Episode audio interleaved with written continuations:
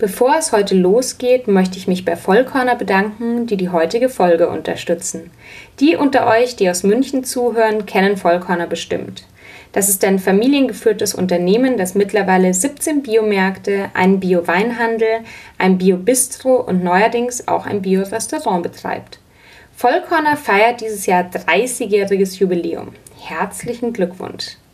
Die Geschäftsführer Willi und Birgit sind Biopioniere der ersten Stunde, die aus Überzeugung diesen Weg gegangen sind und großen Wert auf regionale Produkte legen, deshalb eine enge Zusammenarbeit mit Landwirten, Gärtnern und Erzeugern aus der Region pflegen und gerne auch Spezialitäten und Lebensmittel von kleinen Familienunternehmen, Start-ups und Manufakturen beziehen, die oft über den Großhandel noch gar nicht erhältlich sind.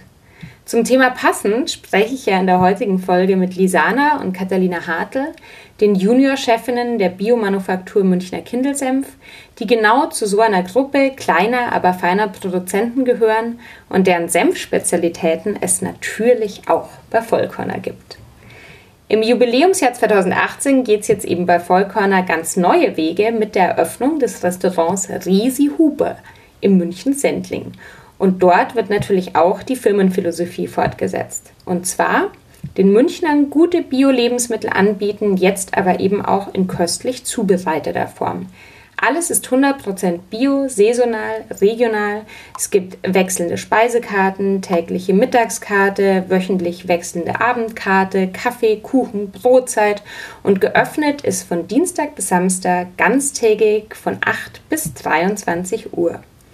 Wichtig ist die Transparenz, was man isst und wo die Lebensmittel herkommen, die Wertschätzung für die Erzeuger, Nachhaltigkeit und eine Zero-Waste-Philosophie, also möglichst alles verarbeiten, was ich natürlich spitzenmäßig finde. Aber wichtig ist auch die handwerkliche Herstellung. Alles, was im Resi Huber serviert wird, wird dort selbst hergestellt. Keine Fertigmischung, keine Konserven, kein Bullshit. Und der Schwerpunkt liegt auf ausgewogener Gemüseküche. Das heißt, es gibt zwar Fleisch und tierische Produkte, aber eben nur aus ausgewählten Biobetrieben und alles dreht sich wirklich um die pflanzliche Küche mit vegetarischen und veganen Optionen. Und zu guter Letzt noch ein wesentlicher Punkt zur Namensgebung, denn Resi Huber war nämlich eine tolle Frau. Sie war eine Antifaschistin, die während des Dritten Reichs im Kräutergarten des Konzentrationslagers Dachau arbeitete und Briefe und Lebensmittel für die dortigen Häftlinge ins Lager schmuggelte und hierfür ihr eigenes Leben riskierte. Nach dem Krieg kümmerte sie sich um Verfolgte des N S-Regimes. Wirklich eine tolle Namensgeberin. Alle Infos und Links zur Homepage des Resi Huber und zu Vollcorner findet ihr natürlich wie immer in den Shownotes. Schaut es euch an, wenn ihr in München seid oder auch in München zu Besuch seid. Geht hin, lasst es euch schmecken und viel Spaß mit der heutigen Folge. Meine Mutter, die hat sich äh, sehr damit beschäftigt auch. Also wir haben, ich meine, die, sie hat auch damals angefangen, selber Tofu zu machen und so. Echt? Also und Echt? Auch Sauerteig wow. und so diese ganze Echt Geschichte. Tofu auch selber? Ja, wir, wir waren äh, die vollen Ökos. Also das war schon Hardcore teilweise. Ja. Aber das weiß man dann erst später zu schätzen. Genau, das ja. weiß man erst später zu schätzen. Aber, aber während der Schulzeit war es schon nicht ohne, wenn dann kommst du irgendwie mit deinen Grünkern-Patties da ja, ja. um die Ecke. Ich kenne das sehr gut. Und bei den anderen gab es immer irgendwie Cola und Limo. Ja, genau. Und bei uns gab es immer nur naturtrüben Pflaumensaft mit mhm. Leitungs- Wasser.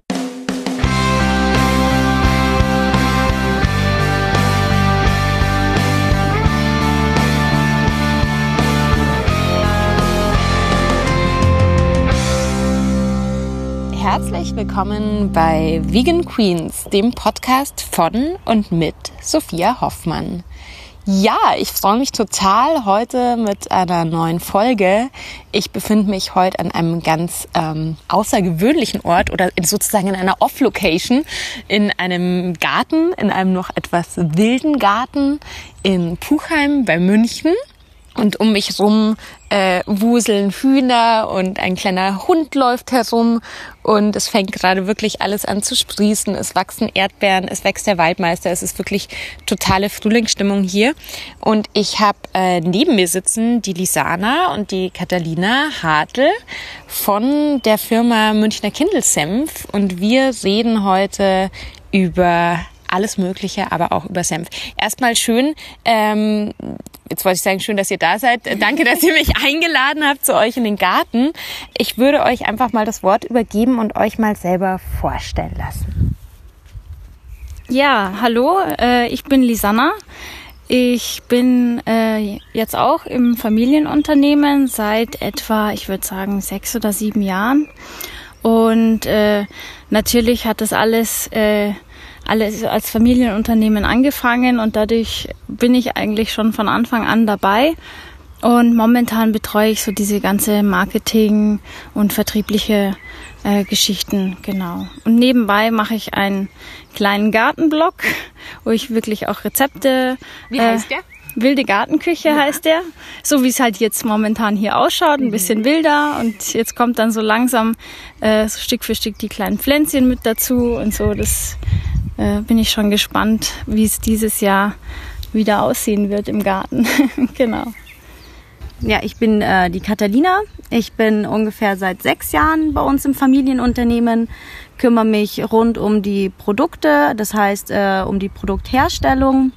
Ja, wie schon meine Schwester gesagt hat, wir sind Familienunternehmen und wir sind eigentlich schon von Anfang an mit dabei, hat bei uns in der Garage angefangen mhm. und ähm, mittlerweile haben wir ein kleines Firmengebäude, wo wir eben viele verschiedene Senfe herstellen, aber auch Mayonnaisen und Barbecue-Soßen. Mhm. Und ich bin ja wirklich ähm, über sozusagen über eure Produkte auf euch aufmerksam geworden. Ich hatte zuerst die Produkte und habe dann euch kennengelernt, und was mich natürlich sehr freut. Ähm, wollt ihr so ein bisschen mal was über euer Unternehmen erzählen oder dazu, wie es dazu gekommen ist, dass euer Papa vor ne, um die dreißig Jahre, glaube ich, mhm. äh, angefangen hat, Bio-Senf zu, zu produzieren? Und man muss ja in dem Kontext auch einen besonderen Stellenwert auf Bio legen. Das ja. war ja noch was ganz Neues. Wollt ihr da mal ein bisschen was dazu erzählen?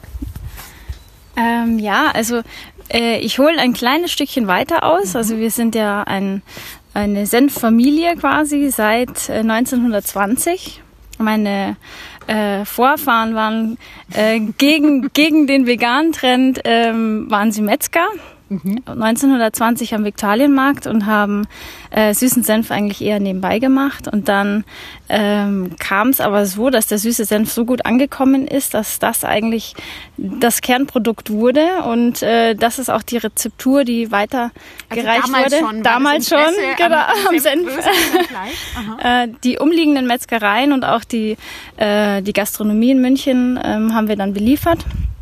Und äh, Und das ist auch heute wieder so, also so Bratwurstglöckerl am Dom oder Andechser am Dom, den, die mhm. beliefern wir immer noch. Äh, was ganz schön ist, dass wir so die, die Münchner Traditionsgastronomie äh, weiterhin beliefern. Aber die, mein Opa war damals schon kein Metzger mehr, sondern der hat den Senf in der, in der Küche gemacht.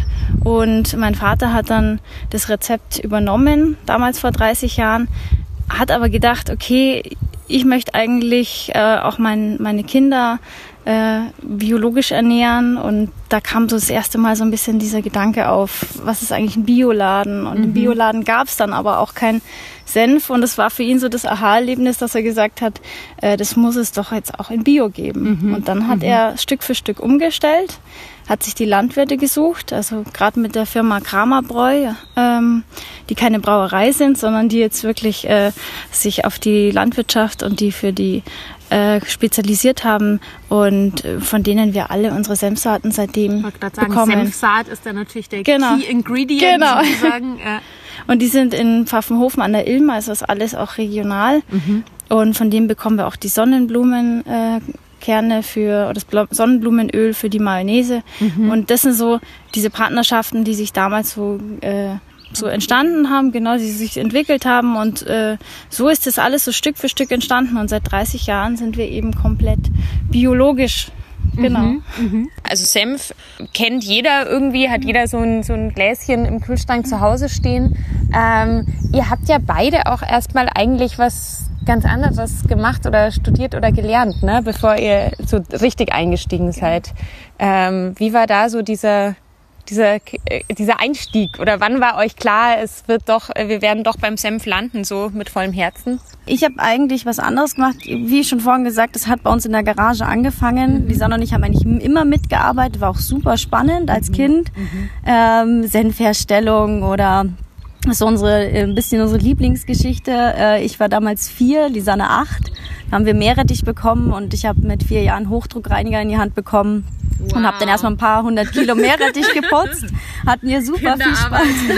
Voll, es hat super viel Spaß gemacht. Und ähm, bin auch damals tatsächlich mit meinem Vater oft auf Messen und mit zwölf habe ich mir gedacht, das will ich machen. Mhm, mh. Aber es war damals auch noch eher ein Hobby von unserem mhm. Vater. Also er hat nebenbei okay. tatsächlich was anderes gemacht. Mhm. Und es war immer so Hobby, also hat man natürlich erstmal selber irgendwie ähm, was gelernt. Tatsächlich bin ich äh, gelernte Schreinerin, mhm. was mittlerweile auch wieder recht praktisch ist für die Messestände. Mhm. Wenn äh, die Marketingabteilung, also meine Schwester, sich wieder was hier verrückten Sachen überlegt, die, die bauen um, oder wie? Ja. Ja. Ja, wie vor zwei Jahren eine Almhütte wollte das die Marketingabteilung, also habe ich eine Almhütte gebaut. Nee, also da ähm, voll gut. Ja.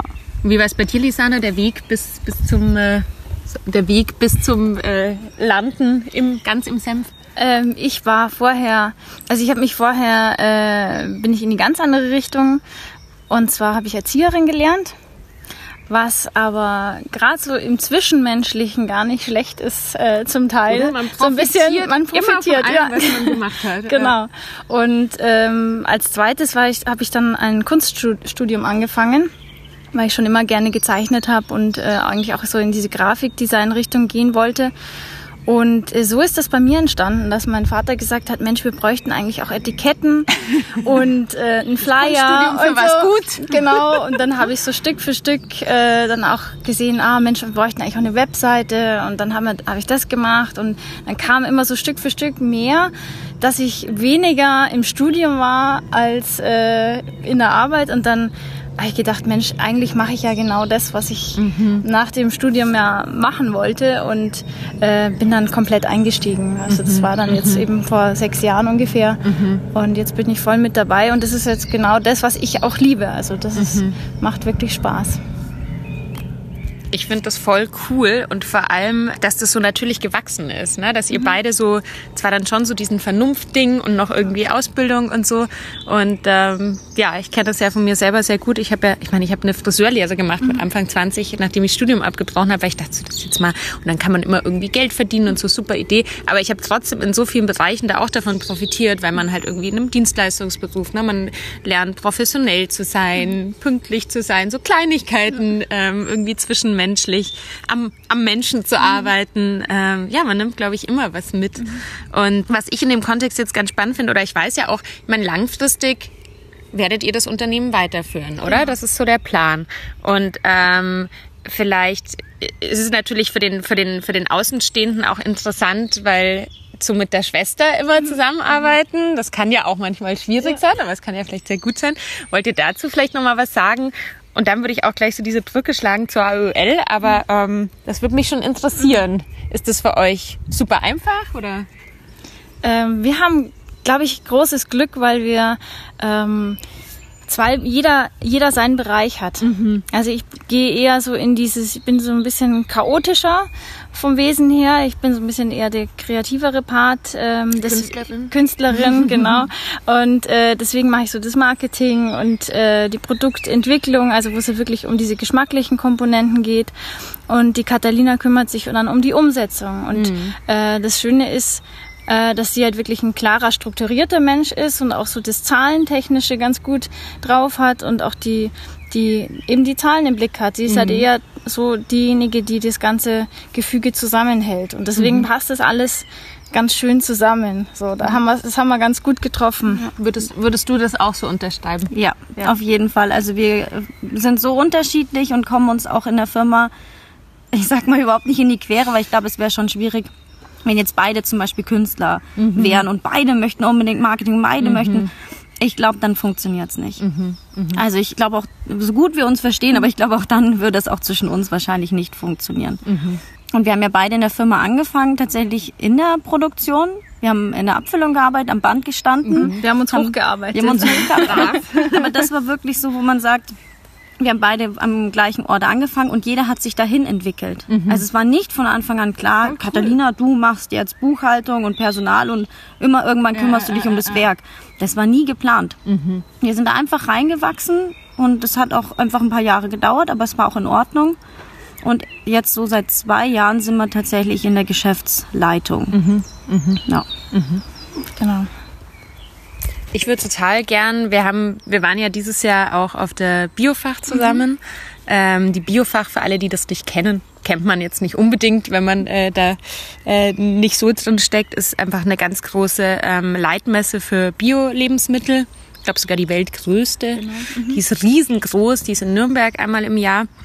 Und da ähm, ist immer so ganz spannend, also einerseits natürlich für Unternehmen, aber auch so für jetzt äh, Menschen wie ich, die im Essensbereich einfach arbeiten, ne? Da sieht man, was passiert gerade so, was sind die Foodtrends, was sind neue Produkte, spüren so Tendenzen, und wir haben da auch ganz viel drüber geredet, was so eure Wahrnehmungen sind, wie sich so die Biobranche verändert, und ähm, Und ihr habt eben, ihr trefft euch, äh, es gibt natürlich jetzt in Deutschland, es gibt viele Bio-Unternehmen, die so Ende der siebziger, Anfang der achtziger Jahre gegründet wurden. Ähm, und da findet bei ganz vielen jetzt einfach ein Generationswechsel statt, ne? Aus ganz logischen Gründen. Die ältere Generation ist so im Ruhestandsalter. Und ihr seid eben auch sehr vernetzt mit äh, Junior-Chefs, sage ich jetzt mal, von anderen Unternehmen. Und das finde ich ganz, also ich hole noch, auch noch kurz etwas aus. Ich fasse das kurz zusammen. Wir haben ja uns da sehr viel unterhalten, und man hat hat so in der Biobranche, es gibt so verschiedene Tendenzen, man merkt so, da kommen natürlich große Unternehmen rein, die da irgendwie Profit wittern, es werden Firmen aufgekauft zum Beispiel, ähm, aber man hat so das Gefühl, so, so jetzt eure oder unsere Generation und auch die, die halt jetzt zum Beispiel schon in zweiter Generation ähm, da drin stecken, die haben schon noch eine eine größere Ideologie und eine, einen größeren, also eine Wichtigkeit auch von, ich sag's immer schön so, für mich ist so die in Plastik verpackt, verpackte Bio-Currywurst, die man in der Mikrowelle heiß machen kann, ist so das, das, was für mich nicht mehr mit dem Grundgedanken von Bio zu tun hat. Und sowas findet man ganz viel auf der Biofach, ähm, einfach Nachbau von konventionellen Produkten, aber es geht natürlich auch um Nachhaltigkeit und genau, und wollt ihr mal so ein bisschen was erzählen über diese, über dieses Networking und über diese äh, Zusammenarbeit mit diesen anderen äh, Junior-Chefs? Äh, ja, das war tatsächlich ein, ein Geschenk, dass wir darauf gestoßen sind, auf die junge AöL. Mhm. Es ist der, also die AöL ist ein, der Verband der Lebensmittel, Bio-Lebensmittelhersteller, mhm. wo wirklich im Bio, aus dem Bio-Bereich einige Hersteller ähm, mit dabei sind. Also deutschlandweit, mhm. oder? Ja. ja, aber auch Österreich, mhm. ähm, Italien, und ähm, es ist so, dass das Tolle ist, dass hier ein Austausch zwischen den Herstellern auch stattfindet. Mhm. Und man äh, sich zweimal im Jahr trifft und äh, auch in verschiedenen Arbeitskreisen dann auch äh, die Rohstoffproblematik besprechen kann. Also das sind, äh, da hat man wirklich die Leute an einem Punkt, die die gleichen, äh, vor den gleichen Hürden stehen und äh, wo man sich gegenseitig unterstützen kann. Mhm. Und aus diesem ganzen, aus diesem äh, Verband hat sich dann die junge AöL gegründet. Mhm. Und wir sind jetzt seit, ich glaube, seit anderthalb Jahren oder mhm. fast zwei Jahren dabei. Wir waren auch beim, von Anfang an beim ersten Treffen dabei, und ähm, keiner wusste so genau wie und was das, wie das wird, und wir haben uns im Allgäu getroffen, und ähm, wir saßen dann in einer Runde, und dann fing der Erste an zu erzählen und hat dann auch gleich ganz offen über äh, diese ganze Problematik, Generationswechsel und wie ist das mit den Eltern und so mhm. gesprochen, dass sich dann der Knoten direkt geplatzt war. So, Papa, wir brauchen jetzt Instagram genau. und so. Ja, ne? ja genau. Und dann äh, war es von Anfang an sehr offen und sehr ehrlich, und wir kamen uns so ein bisschen vor wie in so einer Therapiegruppe. das, das ist so, so der uh, Running Gag, das ist unsere Selbsthilfegruppe. Ja. Weil da wirklich auch, ähm, weil es auch wirklich ein schöner Austausch ist, und das ist sehr persönlich. Mhm. Weil wenn man in einem Familienunternehmen ist und ähm, der Wechsel steht an, dann ist es natürlich schon so, der Vater ist siebenundsechzig in unserem Fall jetzt, möchte irgendwie in Rente gehen, kann aber das Unternehmen nicht loslassen. Das ist ja, das ist ja, äh, das ist wie das, was, Baby. Ja, ja, das hat er aufgebaut, und dann einfach mhm. zu sagen, ach Kinder, macht mal, ja, mhm. schauen wir mal, wie es mhm. läuft. Das geht nicht. Ja, ja, klar. Und aber man hat, sehr, es ist sehr emotional. Wir haben ja eigene Ideen. Also wir sind, wo, wo wir hinwollen, wie wir uns verwirklichen wollen. Aber das sind ähm, zwar schon sehr ähnlich wie bei unserem Vater, aber es geht doch ein bisschen auseinander, und dann auch so, so, so ein kleiner täglicher Kampf, ja. Mhm. Ähm, man ist ja eine Familie, und das ist eben das Punkt, der Punkt, was du gesagt hast, ist sehr emotional. Mhm. Mhm. Also Ja, und das Schöne bei den, bei den äh, Treffen mit den, mit den jungen AöLern, die haben alle die gleichen mhm. Themen, so mhm. die ganzen gleichen Probleme. Und äh, da kann man sich einfach austauschen und sagen, Mensch, wie habt ihr das gemacht? Oder ähm, auch ganz auch allgemein, zum Beispiel Personalfragen. Wie geht ihr mit Mitarbeiterproblemen um? Mhm. Mhm. Oder wie läuft es bei euch in der Firma? Was habt ihr für eine Software? Oder also tatsächlich, also es geht schon weit hinaus als dieses Familienthema. Mhm. Ähm, also ein riesiger Austausch in allen Bereichen tatsächlich. Und ganz spannend, was wir ähm, jetzt eben, das war ja letztes Wochenende, haben wir uns in ja, Lüneburg getroffen, genau. Erst, ja, ja. Und ähm, ich habe gerade ein Foto von der Lü Lüneburger Heide gepostet. Genau. Und ihr wart in Lüneburg, ja. Genau. Und äh, da haben wir auch, wir arbeiten auch Themen. Also wir mhm. ähm, möchten auch andere äh, Hersteller unterstützen und auch die, die Biobranche so ein bisschen ähm, dazu bringen, dass sie wieder wachgerüttelt werden. Wo wollten sie hin und wo stehen sie jetzt? Und mhm. ob man nicht wieder zurück zu den Wurzeln, also mhm. weil du sagst Ideale. Also mhm. das ist genau das, was wir eigentlich wollen. Wir wollen eigentlich wieder zurück zu den Kernthemen. Mhm. Was hat Bio eigentlich ausgemacht? Und dazu haben wir wirklich äh, einen großen und wichtigen Austausch, ähm, der sehr schön ist, also mhm. der auch sehr produktiv ist, mhm. ähm, wo wir sagen, was können wir tun, um den mhm. Leuten Bio näher zu bringen? Gar nicht so als einzelne Firmen, sondern einfach äh, als großes Ganzes. Also dass wir uns zusammenschließen und Marketing quasi, positives Marketing äh, für Bio machen. Mhm. Was das bedeutet, wenn wir regional äh, die Rohstoffe anbauen. Und äh, auch wenn wir vielleicht aus theoretisch konkurrierenden Firmen kommen, mhm. wenn es jetzt zwei Senffirmen sind, dann macht halt der eine im, im Norden Senf und mhm. wir im Süden mhm. oder so, dann sind alle glücklich. Also das sind so die, die Sachen, dass man gar nicht mehr diese Ellbogen Geschichte mhm. lebt, sondern hat einfach sagt, man kann sich auch gegenseitig unterstützen, mhm. so dass jeder schön leben kann. Genau. Und es ist wahrscheinlich, es ist ja auch einfach genügend Platz für alle, oder? Im so Idealfall. Ist es, ja. Und ähm, ich, ja, also ich kann das jetzt nur vergleichsweise irgendwie. Ich bin ja auch in Berlin in so einem Gastro, Frauen-Gastro-Netzwerk, das auch einfach, ja, also wo man sich einfach auch bei so, auch bei so Alltäglichkeiten eben mhm. helfen kann. Aber das finde ich schön, weil ich ja auch so das Gefühl habe, dass so einerseits ist Bio so, so Mainstream geworden und ja. so normal, ne? Und jeder Discounter hat irgendwie seine Bioprodukte, aber es ist auch so verwässert und viele Leute denken eben irgendwie, es ist nicht überall Bio drin, wo Bio draufsteht, was ist, sind so die Unterschiede, mhm. auch jetzt beim, sag ich mal, billigeren Bio, ja. teureren Bio, was eben halt zusätzlich auch noch diesen Anspruch, dass es jetzt irgendwie nachhaltig ist, ja. sei es, wenn es um die Verpackung geht oder um den, um die, ja auch regional, einfach die Transportwege genau. und so weiter. Und das natürlich äh, sau cool, also finde ich auch so, so wichtig jetzt in, dem, in unserem Gespräch, dass auch den, den Hörern oder weißt du, in dem Sinn den Konsumenten, mhm. dass ihr euch da auch Gedanken macht, weil man ja. oft so, naja, die sitzen dann alle irgendwie und machen da halt ihre Produkte, mhm. ne? Aber dass das irgendwie ein Hersteller jetzt nicht, also da auch ja das als wichtig ansieht ja. und da irgendwie ein, ja, sich austauscht mhm. und ähm, ja, sau cool. Und ihr wart in Lüneburg und habt genau. da, ja. Und ja, das Essen war nicht so gut, habe ich gehört. Ja, äh, das ist auch immer, das ist immer unterschiedlich. Wir waren allerdings äh, in, am ersten Abend, das war total nett, in mhm. Pons, glaube ich, hieß das. Mhm. Also eine kleine, kleine Kneipe eher. Ja. ja. Und das war total gemütlich, da saßen ja. wir auf, äh, auf Sesseln und ähm, das ist auch immer schön, wenn wir uns treffen. Wir treffen uns ja so zweimal im Jahr und ja. das ist äh, ja, wie, fast wie ein Klassentreffen. Ja, ja, ja. Und, äh, nee, und da, da gab es so vegetarische Vorspeisenplatte. Und, und, genau, ja. vegetarisch und vegan, genau. Weil wir uns äh, jetzt in Lüneburg äh, ein... Äh, eine Firma eben angeschaut haben, die äh, Tofu-Produkte herstellen und das war natürlich auch super interessant. Mhm. Habe einige Sachen schon äh, entdeckt, die ich in der Produktion haben will, neue Maschinen oder so, wie füllen mhm. die ab und mhm. zum Beispiel mhm. und das war ist halt super interessant da. Ja. Wer ist denn dieses vorwitzige Huhn, das da so... Ähm Das ist Gertrud. Gertrud, ja, das ja, Anführerhuhn. Ja. Also man muss dazu sagen, ihr habt... Äh Aber da kommen die, siehst du, da kommen jetzt die Elstern. Ah! Die sind nämlich ganz schön frech. Die, äh, die Hühner müssen auch immer so ein bisschen ihr Revier verteidigen. Ja. Ihr habt, ähm, zu den Hühnern kommen wir später noch. Ich würde gerne noch ein bisschen über Senf reden, mhm. passend zum Thema.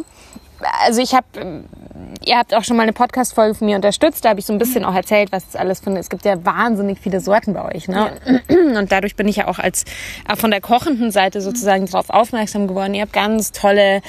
Ach, da ist ja wirklich vom Chili-Senf, vom Feigensenf, vom Estragon-Senf irgendwie. Manchmal gibt's auch so Spezial, so, so saisonale genau. äh, Geschichten. Bärlauch zum Beispiel. Ah ja, Bärlauch zum Beispiel haben wir jetzt auch schon gegessen. Genau, du hast schon so ein bisschen was über Regionalität erzählt. Ich habe ja auch eine Senfgeschichte in der ja. Familie. Es ist ja wirklich lustig. Ähm, wir gehen, wir machen morgen einen kleinen äh, Ausflug zur Firma Develey, auch eine äh, bekannte Münchner Senffirma. Und mein... Ähm, Urgroßvater war auch im Senf-Business äh, und hat, glaube ich, so im Zuge der äh, Weltwirtschaftskrise damals äh, da irgendwie, ja, äh, sein Unternehmen verloren oder sein Geld verloren oder so. Und das war immer in unserer Familie so ein So ein, so ein Gerücht, wo man nicht so genau wusste. Und äh, du hast da tatsächlich Nachforschungen so ein bisschen angestellt, weil die, weil die, die Senfleute, die kennen sich. Genau. Ähm, und, ähm, und hast da echt alte Fotos von meinem Urgroßvater ausgegraben und so. Sehr geil. Und äh, genau, und wir schauen uns das morgen also mit meinen Eltern zusammen genau. an. Und äh, ihr habt das auch schon in der Familie. Es gibt lustigerweise, meine Mama hat auch schon immer süßen Senf selber gemacht. Mhm. Und ähm, das ist aber ein äh, Rezept mütterlicherseits. Und ich glaube, es gibt so für Leute, die das jetzt selber machen wollen, gibt es, glaube ich, auf dem Viktualienmarkt gibt es so einen Stand, der irgendwie auch Senfsaat äh, verkauft. Ja, wir oder haben so. Auch ein Senfmehl. Ah ja, mhm. Ach, das kann man auch kaufen. Genau. Ah, ja, ja. Wirklich Thema Senf. Ich meine, du hast gerade ein Kochbuch mhm. geschrieben mit Rezepten, mit Senf. Wie, was kann man mit Senf alles machen, wovon Otto Normalverbraucher keine Ahnung hat? Magst du ein bisschen was über Senf? Also ich würde sagen, die Möglichkeiten sind unbegrenzt. Total unterschiedlich. Also es auch, ist oder? Es ist ein ein super Würzmittel. Also man darf eigentlich gar nicht. Es es ist kein kein Dip mhm. äh, oder es wird oft so ein bisschen als Dip verkannt.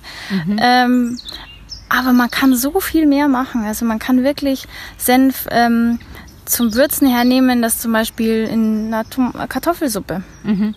Einfach einen Klecks mittelscharfen Senf mit rein. Das ist, schmeckt dann nicht senfig, aber es schmeckt dann irgendwie einfach nach mehr. So, mhm. dass, äh, Senf kann wunderbar eben äh, ja zum Abschmecken. Mhm. So einfach, einfach noch einen Löffel, auch gerade von dem Chili. Nicht nur in Salatsauce, genau. Auch in Herzhafte. In Herzhafte. Ich mache es auch in süße Gerichte. Äh, gerade unser Orangensenf, wo wir wirklich ganze Orangen mit verarbeiten, mhm. auch mit Schale. Äh, das ist, macht sich super in, in Süßspeisen. Gerade so Kuchen oder ich mache auch kleine, kleine Cupcakes äh, damit. Und man darf vorher nicht sagen, dass die mit Senf sind, weil die Leute dann immer eher irritiert sind. Aber wenn man im Nachhinein sagt, ja, die sind übrigens auch mit Senf, dann kommt immer, ah. Stimmt, ich habe auf der Biofach hattet ihr Kekse auch mit genau, Senf, ne? Genau. Die waren auch super lecker. Tatsächlich macht es immer andersrum. Ich sage, ja, ich habe Senfmuffins mitgebracht. Was? Oh, sag ich, doch, doch, probier mal. Genau andersrum. Ich schock die aber immer gerne. Ja, genau. Ja. Ja, Katharina geht gleich auf Konfrontation. Ja. Aber funktioniert auch. Ja. Nee, ja, ja. Aber Senf ist auf jeden Fall äh, sehr vielfältig. Also im Endeffekt, das, was ich gemacht habe, ist vor, vor sechs Jahren, als ich angefangen habe, selber mal ähm, damit experimentiert. Mhm. Ähm, mir war das selber auch gar nicht so bewusst und äh, dann war ich total begeistert. Das war wie so ein Aha-Erlebnis und dann äh, stand ich in der Küche und habe gedacht, okay, das müssten wir jetzt eigentlich fotografieren mhm. und habe die Sachen dann noch aufgeschrieben und dann auf unsere Webseite gestellt, so Stück für Stück und mittlerweile sind es, glaube ich, zweihundert Rezepte oder so, mhm. die daraus entstanden sind. Und ähm, nee, macht total Spaß. Also ich kann, kann nur zu jedem sagen, einfach mal ausprobieren. Ja, und vor allem, also Senf hält sich ja auch echt lang im Kühlschrank, ne? Also wenn man denkt, man hat irgendwie nur für ein Glas, also man kann ja auch wirklich mehrere Sorten einfach mhm. zu Hause haben, ohne dass die jetzt irgendwie gleich schlecht werden. Genau. Ähm, könnt ihr ganz kurz so in Grundzügen, ähm, also es muss jetzt nicht ins Detail gehen, aber wie, wie wird Senf eigentlich gemacht? Also die Grundzutat wissen wir, ist mhm. Senfsaat. Ähm, Und, und äh, gibt es noch irgendeinen Tipp? Also mir ist, glaube ich, Senf noch nie so richtig schlecht geworden, aber kann man irgendwie sagen, so lange hält der wirklich? Oder was sind eure Erfahrungswerte? Oder muss man immer einen sauberen Löffel wahrscheinlich nehmen? Ähm, wie ist das, also wie sind so die Basic, äh, die Hard Facts zu Senf?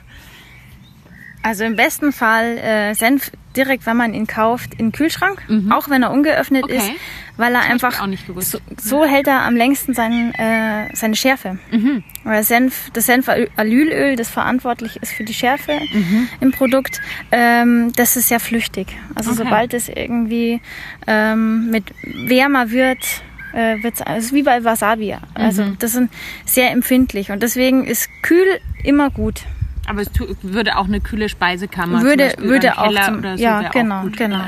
Ja. Ähm, und dann ist es so, dass es Senf ist einwandfrei. Äh, also neun Monate würde ich sagen, ist geschmacklich super mhm. so und ein Jahr haltbar auf jeden Fall. Also mhm. schlecht werden wird er sowieso nie. Mhm. Ähm, kann Senf eigentlich nicht, außer man bringt halt einen Brotbrösel rein. Und, mhm. äh, aber sonst ist Senf eigentlich ein total stabiles Produkt. Mhm. Es hat eigentlich nur eine geschmackliche Komponente. Also mhm. das ist, äh, je frischer, desto besser. Intensiver. Genau, mhm. aber natürlich im Kühlschrank absolut lange haltbar. Mhm. Ja. Und ähm, ja, Herstellung ja. vielleicht? So genau, ja doch, wegen umso frischer, umso besser. Also wir sind ja ähm, eine kleine Manufaktur und wir achten auch extra darauf, dass wir kleine Chargen produzieren. Mhm. Also geht äh, ab zweihundertfünfzig Kilo und dass man immer eben einen frischen Senf hat. Mhm. Und äh, ja, zur Herstellung, ähm, es gibt viele verschiedene Möglichkeiten, tatsächlich Senf herzustellen. Ähm, wir haben zum Beispiel mittelscharfen Senf, da wird eine Senfmaische angesetzt. Es, alles ist recht flüssig, da ist viel Wasser, Essig, Senfkörner und Gewürze mit drin. Und die läuft dann, der mittelscharfe Senf läuft zum Beispiel über eine äh, Senfmühle, mhm. wird fein vermahlen. Mhm. Dass er so richtig ähm, schön cremig wird. Genau. Mhm. Und äh, wir haben aber zum Beispiel unseren Himbeersenf, der wird nur gerührt. Mhm. Der wird über viele Stunden gerührt, bis der äh, seine Konsistenz hat. Das sind auch ganze Senfkörner, die dann quellen können. Wir haben das ist mal Erhitzung, oder? Das nee. Ist, nee. Also das alle Senfe. Ich weiß echt, ich weiß gar nicht. Ja. So das Senf reagiert mit Wasser. Mhm. Das hat dann, äh, klingt ein bisschen komisch, aber es sind äh, Schleimstoffe, mhm. die sich dann, die sich auslösen. Und äh, je mehr man das rührt, desto, das wird, kennst du vielleicht von Chiasamen, ja, ja, so ein bisschen. Okay, genau. So ähnlich. So, ah, es wird so ähnlich tatsächlich. Aha. Und ähm, genau, und das, was den, der Senf, der wird auch erst scharf, wenn Wasser dazu kommt. Aha. Und je nachdem, wie das Senfkorn beschaffen ist, also deswegen ist es so wichtig, dass bei uns auch immer jemand mit am Produkt ist, mhm. äh, weil die Senfkörner reagieren mal schneller mhm. und dann wird es schneller scharf oder äh, eben nicht. Also man kann auch, deswegen ist es zu Hause auch ganz schwierig, Senf zu machen, ähm, wenn man nicht irgendwie die nötige Erfahrung hat, mhm. wie zum Beispiel deine Mama, dass sie mhm. das einfach schon seit Jahren macht. Ähm, wann gebe ich Wasser dazu und so weiter und wie reagiert das Ganze, weil sonst kann er auch nämlich auch bitter werden. Mhm. Also das ist, mhm. Senf ist schon so ein bisschen eine kleine, kleine Kunst für sich. Mhm. Also genau. Tatsächlich der einzigste Senf, der direkt gekocht wird, ist tatsächlich der süße Senf. Mhm. Der wird gekocht. Ähm, okay, das ist den, den meine Mama genau. macht. Mhm. Ja. Genau, und wir haben äh, zum Beispiel unser ähm, viertes Verfahren, also wir sagen gekocht, gerührt, gemahlen oder gesiebt. Mhm. Senfe können auch ganz fein gesiebt werden. Das ist dann zum Beispiel unser Dijon-Senf. Mhm. Ähm, der wird zum Beispiel nur aus dem Inneren des Senfkorns gewonnen. Und ähm, man hat auch verschiedene Senfsarten. Hält man die dann oder wie schafft man das, nur das Innere zu bekommen? Ja, wir haben äh, eine, eine sogenannte Quetsche. Mhm. Die quetscht die Senfsaaten leicht auf, die bricht die so auf. Dann wird wieder eine Maische angesetzt, wo das äh, auch äh, unterschiedlich auch länger steht. Mhm. Und das geht dann auch ähm, eben über unsere Senfmühle beziehungsweise über ein ganz feines Sieb vorher, mhm. wo dann wirklich nur das Innere vom Senfkorn rausgearbeitet wird. Dann gibt es natürlich auch verschiedene Senfsaaten von Gelbsenfsaat und Braunsenfsaat. Gelbsenfsaat ist ein bisschen milder, ist mhm. eben für einen mittelscharfen Senf und äh, Braunsenfsaaten sind dann eben, das sind die schärfsten, die sind dann wirklich für einen Dijon-Senf. Und ähm, zum Beispiel im Dijon-Senf ist, sind dann die Senfschalen sozusagen Abfallprodukt, mhm. aber nachdem wir ja eigentlich auch, also eigentlich keinen Abfall produzieren möchten, gerade im Lebensmittelbereich, ähm, haben wir ein paar Biobäckereien im Umkreis, die dann Senfbrot draus backen. Ach, wirklich? Mhm. Echt? Wie cool. Das ist ja super. Das würde ich ja auch sehr gerne mal probieren, das Senfbrot. Also ich glaube, es ist so, es ist wie bei ganz vielen Produkten so, wenn man wenig drüber weiß, dann kennt man wahrscheinlich so die zwei konventionellen Produkte oder die drei, die es so in jedem Supermarkt gibt, ne? Und hat auch so eine, so eine ganz vereinfachte Vorstellung davon. Ich finde, Tofu ist ja auch mal so ein, so ein gutes Beispiel, ne? Irgendwie Leute kennen nur das in Plastik gepackte Tofu irgendwie aus dem Discounter und sagen, Tofu ist langweilig. Und im Grunde ähm, ist das auch äh, eine Wissenschaft. Oder weil beim Senf, das erinnert mich jetzt auch so ein bisschen an Sauerteig, ne? Da muss man auch immer daneben bleiben und beobachten und schauen. Ähm, Super spannend.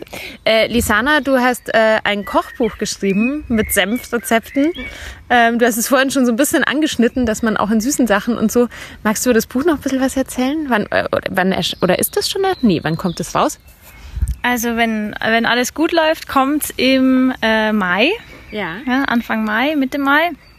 Und zwar äh, hat es angefangen als Senfkochbuch, hat sich ein bisschen erweitert, äh, wurde jetzt zu so einem Draußen-Kochbuch, ähm, wirklich unter freiem Himmel. Es ist viel am Lagerfeuer, funktioniert aber auch alles am Grill oder auch in der Küche. Also mhm. es ist so ein bisschen so ein Allround-Kochbuch, wo ich wirklich viele Gerichte mit, mit Senf äh, koche. Und das ist einfach daraus entstanden, dass eben so ein, so ein, äh, ein Riesenarchiv jetzt an Rezepten da war und ich auch äh, Spaß dran habe, diese die Fotos zu machen und auch das Kochen.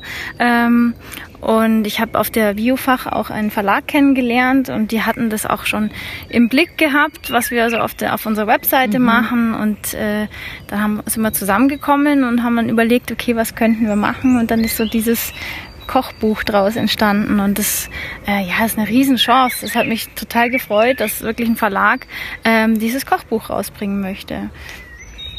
Und wie, wie heißt der Verlag und wie heißt das Kochbuch? Ähm, das Kochbuch heißt Feuerfest, mhm. äh, Grillen mit Freunden und äh, wird im Hädecke Verlag erscheinen. Mhm. Auch total schön, weil der Hädecke Verlag äh, ist auch ein Familienunternehmen und sind auch zwei Schwestern. Mhm. Also irgendwie passt es total mhm. gut zu uns und ähm, ja, wir verstehen uns auch super. Es ist total nett und ich äh, bin wirklich total glücklich, dass das alles so geklappt hat. Voll gut. Ähm, ich würde das jetzt ganz äh, charmant ähm, nutzen, um einfach äh, in, in die kulinarische Ecke überzugehen vom Senf-Thema. Also wegen mir können wir uns noch stundenlang über Senf unterhalten. ähm, nein, aber es ist wirklich, es ist einfach so ein spannendes Grundprodukt und das ist natürlich auch in der, in der pflanzlichen Küche. Also es ist, ähm, der meiste Senf ist vegan, ne? Also da muss schon irgendwas halt noch mit drin sein, wenn, aber so von den Basiszutaten eigentlich. Und, ähm, und da kann man einfach, wie gesagt, ich nutze es halt auch, mein Freund isst es auch pur aufs Brot, also so, wenn wir sonst nichts, wenn man sonst nichts zu Hause hat, so also Senf ist immer da so und der liebt das. Ja genau, das Thema, also ähm, ihr habt äh, Hühner im Garten, wir haben sie schon äh, vorher gefüttert, dann kam der Hund und hat ihnen das Essen weggefressen, ähm, aber die vertragen sich eigentlich ganz gut. Genau, also ihr, ihr lebt nicht vegan, aber ihr äh, esst viel vegetarisch und ihr legt großen Wert auf, auf, auf Bio, auf mhm. Nachhaltigkeit.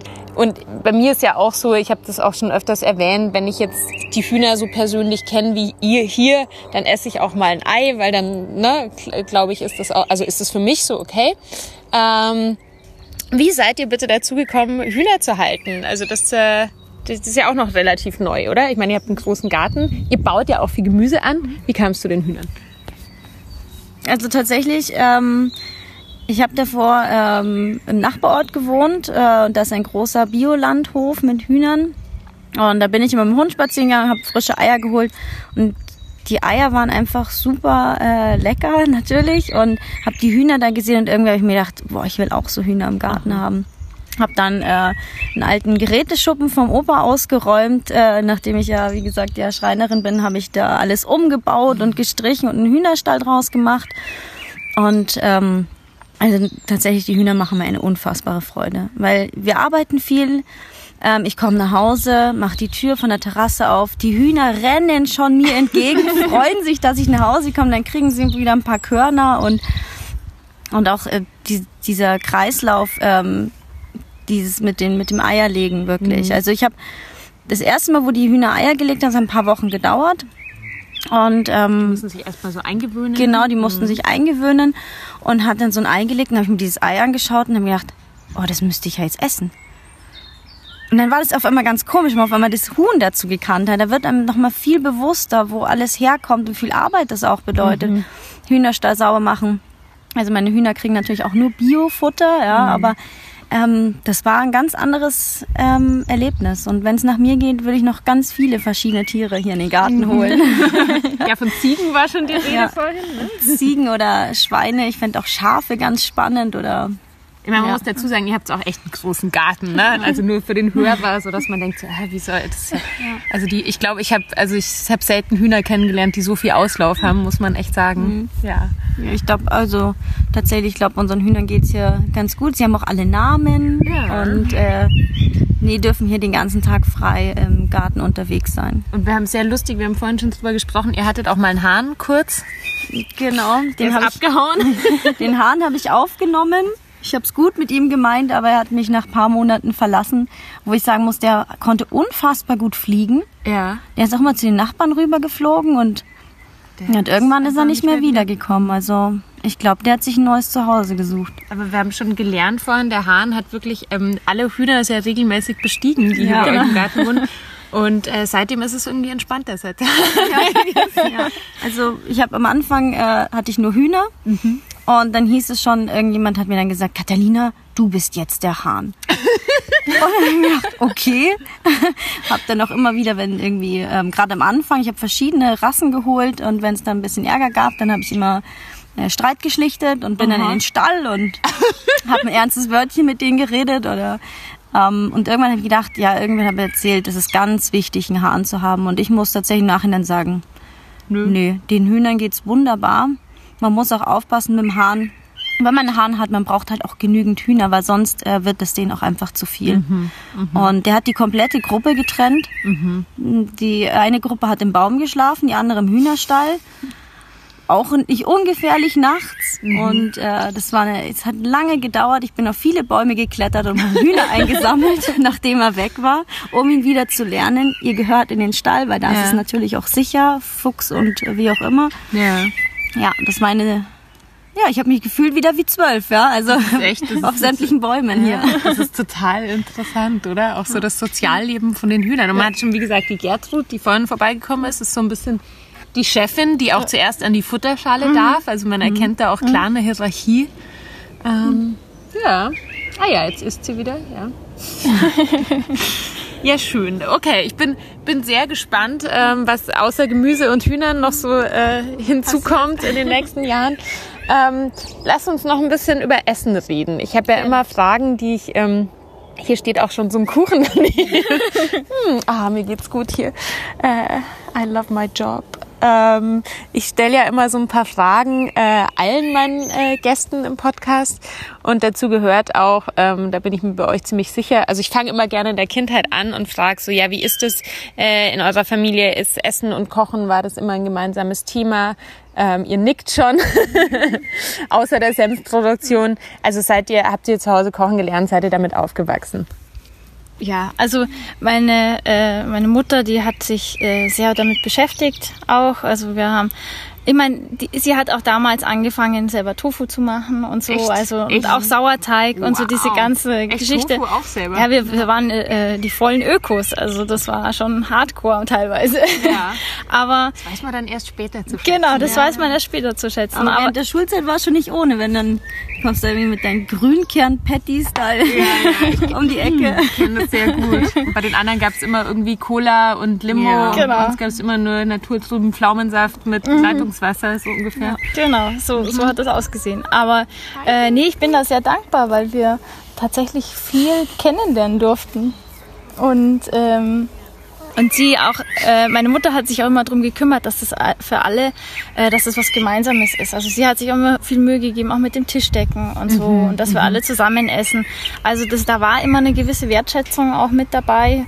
Und ähm, ja, und wir sind auch mit auf dem Wochenmarkt. Und wir äh, haben das alles schon auch hartnah, hautnah mitbekommen. Deswegen mhm. ähm, war das für uns immer ein ganz, ganz zentrales Thema eigentlich. Und auch mhm. was, was ganz Schönes. Und äh, auch selber kochen. So, mhm. und auch so die verrücktesten Sachen ausprobieren, wie eben ein Brot selber packen, was ja, ja, ja auch ja, nicht ja. selbstverständlich ist. Ja. Und so. Ihr wohnt ja auch heute noch nach wie vor alle in einem großen Haus miteinander. Mhm, das ist also genau. das muss ja auch erstmal funktionieren. Ja. Ich meine, das Haus ist groß, das funktioniert dann auch, aber ich meine, esst ihr auch heute noch zusammen manchmal? Das kommt schon vor, ja. Ja, ja, ja das ja, machen wir schon. Ja. Auch gerade mal sonntags frühstücken zusammen oder mhm. so. Ja. Mhm. doch, das, das klappt ganz gut. Also ähm, es, es ist auch jetzt zum Beispiel, heute hat meine Mama Geburtstag mhm. und so, da werden wir äh, nachher noch äh, Kaffee trinken und heute Abend, denke ich, auch was zusammen kochen und essen und so. Mhm. Und das ist ja auch schön. Mhm. Also gerade so weg von der, von der Arbeit, wo man halt wirklich äh, diesen Arbeitsbereich hat, dann auch dieses familiäre. Ich tatsächlich immer die Hühner. Ich bin so, so abgelenkt von den Hühnern. Ja, die sind so hübsch. Ja, so schön. Vor allem zwischen den ganzen Schlüsselblumen und. Also wirklich ja. muss man, also muss ich jetzt nochmal für den, für den, für den, für die Hörer und Hörerinnen da draußen sagen, es sind wirklich wahnsinnig schöne Hühner, also mit ganz tollen, diese Zwerghühner. Wie heißen die? Die heißen. Ich glaube, dass es Serama-Hühner sind. Serama-Hühner, ganz kleine ja. mit so schwarzen, glänzenden Gefieder und dieses Braune ist auch so schön. Also tatsächlich äh, alles unterschiedliche Rassen. Ja, ja. Ja. Also die zwei kleinen Schwarzen sind die einzigsten gleichen. Mhm. Aber es gibt ja noch so unfassbar viele Rassen. Ja. Auch Seidenhühner sind total witzig. Mhm. Und total ja, aufgeplustert. Ja. Ähm, genau, wir waren beim Essen stehen geblieben. Was war als Kinder euer Lieblingsessen? Ich glaube, bei mir waren es Käsespätzle. Ich weiß es gar nicht. Aber es war so viel. Schwierig, weil, weil wir von Anfang an eigentlich auch alles gegessen haben. Also es gab mhm. so zwei, drei Sachen, klar. Auberginen habe ich in der Kindheit nicht gemocht oder so. Aber wir haben eigentlich immer alles gegessen. Mhm. Ah, Artischocken. Auch Artischocken frische mochte ich als Kind total mhm. gerne. Mhm. Also ähm, wir haben eigentlich auch schon als Kind so eine unfassbare Vielfalt äh, kennengelernt. Mhm. Und gerade die italienische Küche, mhm. weil mein äh, Onkel eben seit, seit glaube ich, jetzt fast dreißig Ach, Jahren, ja. auf achtundzwanzig Jahren äh, in Italien lebt, in mhm. der Toskana. Und wir dementsprechend natürlich auch oft dort waren und ähm, ja, so also selbst Pizza machen. Ich glaube, das mhm. war das so schon das größte Highlight. Ja, Pizza, Highlight.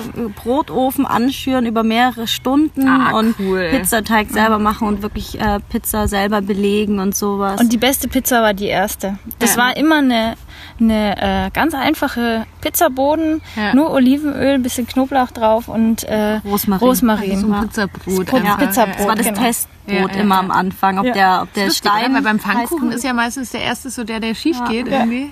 Ja. ja, und da ist es halt, da haben wir so ein bisschen die, die Hitze erstmal getestet. Ja. Ja. Passt's jetzt? Und ja. das war immer das Leckerste irgendwie. Cool. Ähm, und wie schaut's heute so aus mit Lieblingsessen? Gibt's da... Das ist auch genau ganz, also ganz viel. Wahrscheinlich also, schwer, aber so oder aber eine ganz, Küche, also was ich liebe, ist tatsächlich die einfachsten Sachen, so wie äh, Spaghetti all'olio oder so. Mhm. Wenn ich halt wirklich auf den Balkon gehe oder in den Garten gehe und die frischen Kräuter mhm. und dann mit ja. viel Knoblauch, Knoblauch ist ja. wichtig.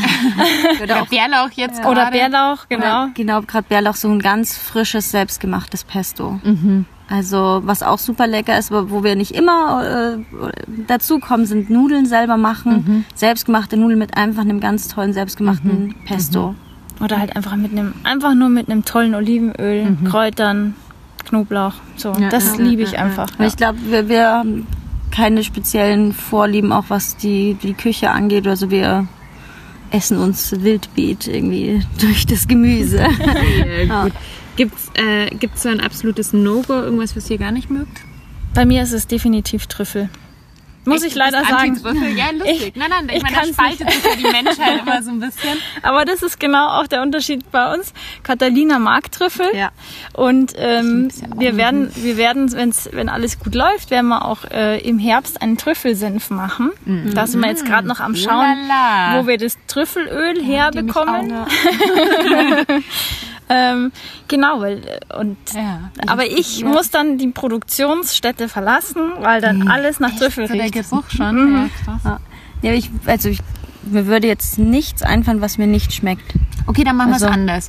Äh, Koriander, ja oder nein? Ja. Ja, mittlerweile ja. schon. Anfang ja. nicht, aber ja. ich musste mich dran gewöhnen, aber jetzt mache ich es ganz gerne. Ja. Rosinen, ja oder nein? Sie sind okay, aber ich würde sie jetzt, ja, also sie schmecken schon, aber wenn ich die Wahl habe, würde ich einen Kuchen immer ohne Rosinen machen tatsächlich. Mhm. Aber so Müsli oder so, oder wenn sie drin sind, esse ich ja. sie schon. Bei mir ist auch eher nein, obwohl ich sagen muss, ich kann sein, dass ich mich als Kind darüber, äh, so ein bisschen satt gegessen habe, weil ja. das war das, was in der untersten Schublade immer war. Und da habe ich mich mal sowas von... Äh, Es war einfach drüber, also ich habe auch zu viel äh, gegessen. Lustig. Ähm, äh, Wein oder Bier oder beides? Ich tatsächlich Bier. Ja. Bei mir ist es Wein. Genau. Ja. Ich sehe schon, ihr seid, ihr seid schon auch unterschiedlich. ähm, wenn ihr eine Frucht wärt, was wärt ihr für eine Frucht? Meine Lieblingsfrage. Ich wäre ein Apfel, definitiv.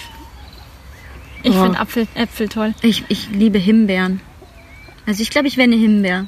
Ja. So eine kleine, fruchtige Himbeere. Ja. Der Apfel ist immer so das erst, erste so im, im Herbst, so, so ja. richtig knackig und frisch. Aber auch und so. Wirklich hier im Garten ein selbst gepflückter Apfel. Aha.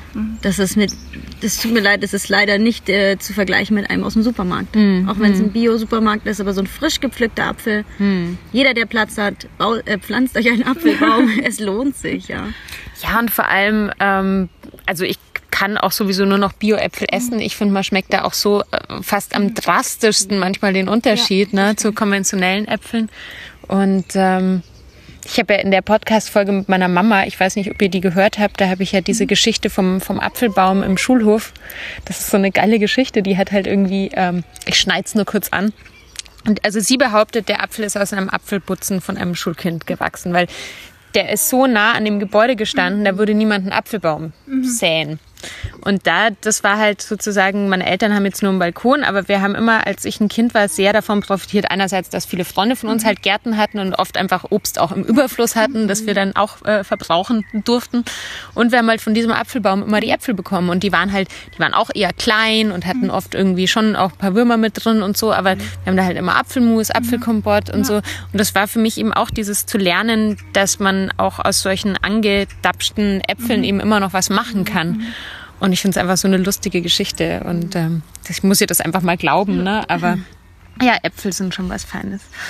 Was sind so, ähm, ich sage jetzt extra, äh, früher habe ich immer die Frage gestellt, was ist was, was ihr immer im Kühlschrank habt? Aber ich würde sagen, was ist was, was ihr immer zu Hause habt? Weil es muss nicht immer im Kühlschrank mhm. sein. Was sind so essentielle Lebensmittel für euch? Außer Senf.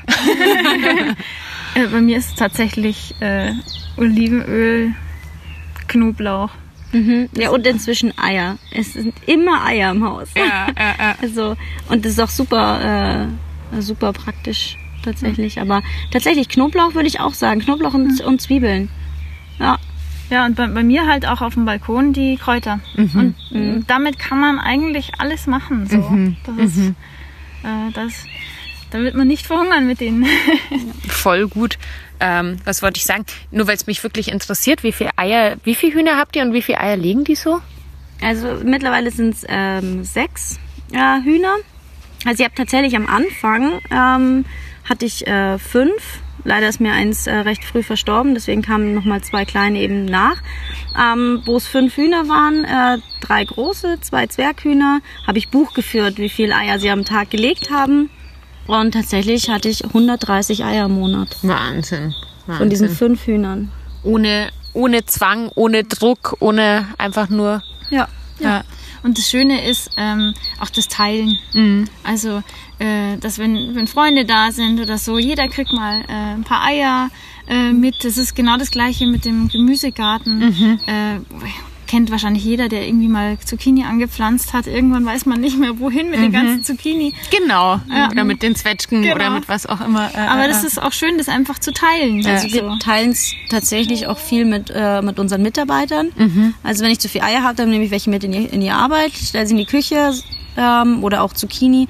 Oder wir hatten äh, tatsächlich ähm, zwei Mitarbeiterinnen äh, bei uns im Garten, die dann fleißig die Äpfel äh, gesammelt mhm. haben und sich damit äh, Apfelkompott selber gemacht haben, also Apfelmus.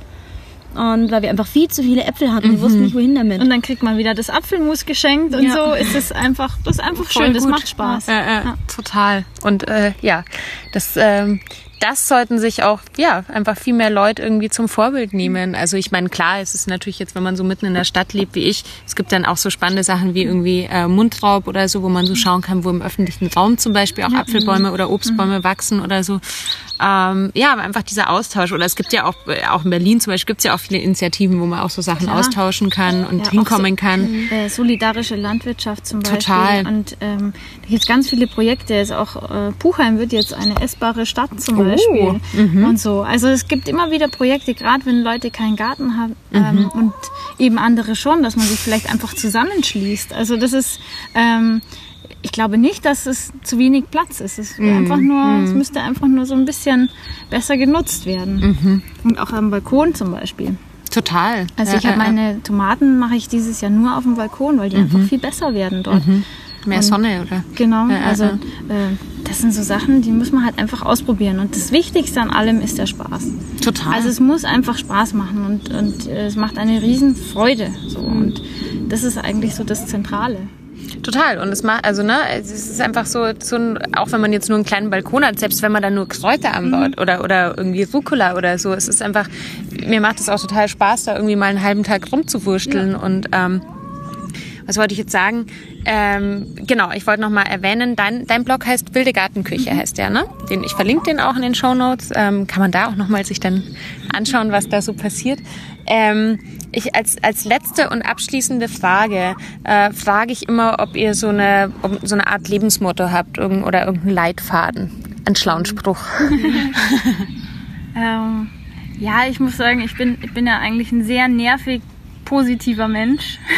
Sehr schön, ich auch. Das stimmt, ja. Und äh, ähm, ich habe das irgendwo mal gehört, äh, fand ich ganz gut. Das ist, äh, diese, es gibt nichts, äh, nichts schlecht oder nichts ist so schlecht, dass nicht auch was Gutes daran ist. Mhm. Und das fand ich sehr, sehr passend, weil das ist tatsächlich so. Auch wenn es im ersten Moment äh, richtig scheiße sein mag, manchmal äh, kann es sein, dass, dass man irgendwie äh, daraus noch was Positives sieht. Mhm. Und viele Sachen kann man dann auch nicht ändern. Und warum mhm. sollte man sich dann darüber ärgern? Also das ist, denke ich, äh, ja. so könnte ich, man als Motto beschreiben. Ja, ja, alles nicht, ja doch, ja, manche Sachen einfach nicht zu ernst nehmen. Einfach mal auch über Sachen, die passieren, auch einfach mal drüber lachen. Mhm. Und sich nicht ärgern. Mhm. Also ich glaube, das ist, das ist ganz wichtig. Ja. Sehr schön. Das ist doch ein sehr guter Abschluss. Und ähm, ich würde sagen, wir machen uns jetzt über den Kuchen her, mhm. der mich hier schon so anlächelt. Ähm, vielen Dank für das schöne Gespräch, für die schöne Einladung Gerne. in eurem Garten. ähm, ja, und es war mir ein Vergnügen. Und ähm, liebe Hörer und Hörerinnen da draußen, bis zum nächsten Mal. Wenn euch der Podcast gefällt oder gefallen hat, freue ich mich sehr über einen Abo-Klick auf iTunes oder auch eine Bewertung. Damit helft ihr mir und meinem Team, die Arbeit weiterzuführen. Und wir hören uns beim nächsten Mal. Bis dann. Tschüss.